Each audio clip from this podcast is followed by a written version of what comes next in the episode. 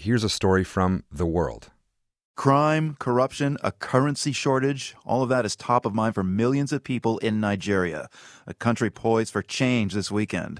Africa's most populous country will be electing a new president as the incumbent finishes his second and final term in office. The voting starts on Saturday. Most of the eligible voting population in Nigeria is under the age of 30.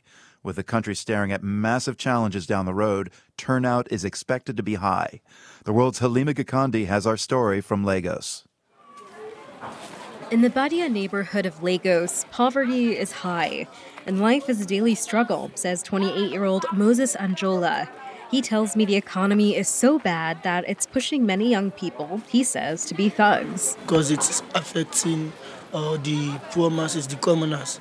Uh, they need to prioritize education because most people are going into Togo because they feel there's a lot of money in Togo. Anjola tells me he can't find a job, even with a diploma.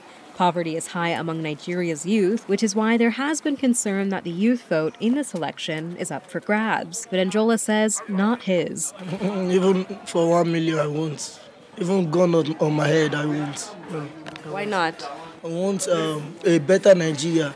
Young people don't want corrupt politics anymore, he tells me. They want real change. This is a sentiment I've heard all across Lagos as I chat with young voters. I visit Olalade Oriola at the organization Spaces for Change. She has been working on voter engagement and education. She tells me this is a youth election a lot of youth are more involved, even with the statistics of registered voters that we have now.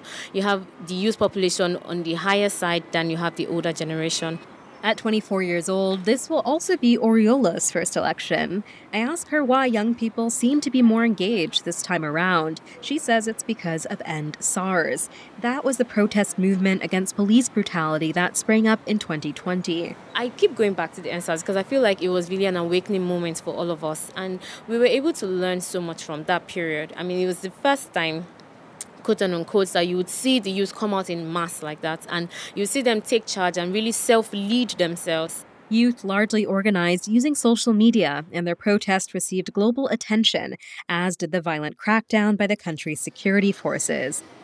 Comedian Agbeze Efiene Matthew knows about that firsthand. He tells me he was shot by security forces when he was protesting. I meet up with him at a food court in a mall. They are shooting, and they never stop shooting. Some are shooting in the air, some are shooting straight bullets. Is it war zone or this is prote- peaceful protesters?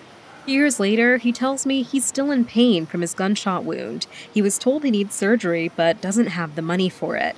The government hasn't been any help, he adds. I was shot, nothing from anybody, nothing from government, and here is election. Again, let everybody now wake up. We need to stand as we stood Nigeria, he says, needs new leaders, and it's up to the young people to vote them in. His friend Rayemi Ahmed Olamide agrees and tells me he will also be securing the vote at the polling station. I ask him what he means by that.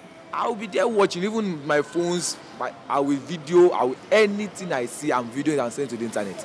Nigeria's Electoral Commission has introduced a number of new technologies and innovations for this presidential election, including an electronic device to authenticate voters and a public portal for election results. Olamide tells me he trusts these new technologies will reduce rigging in this election.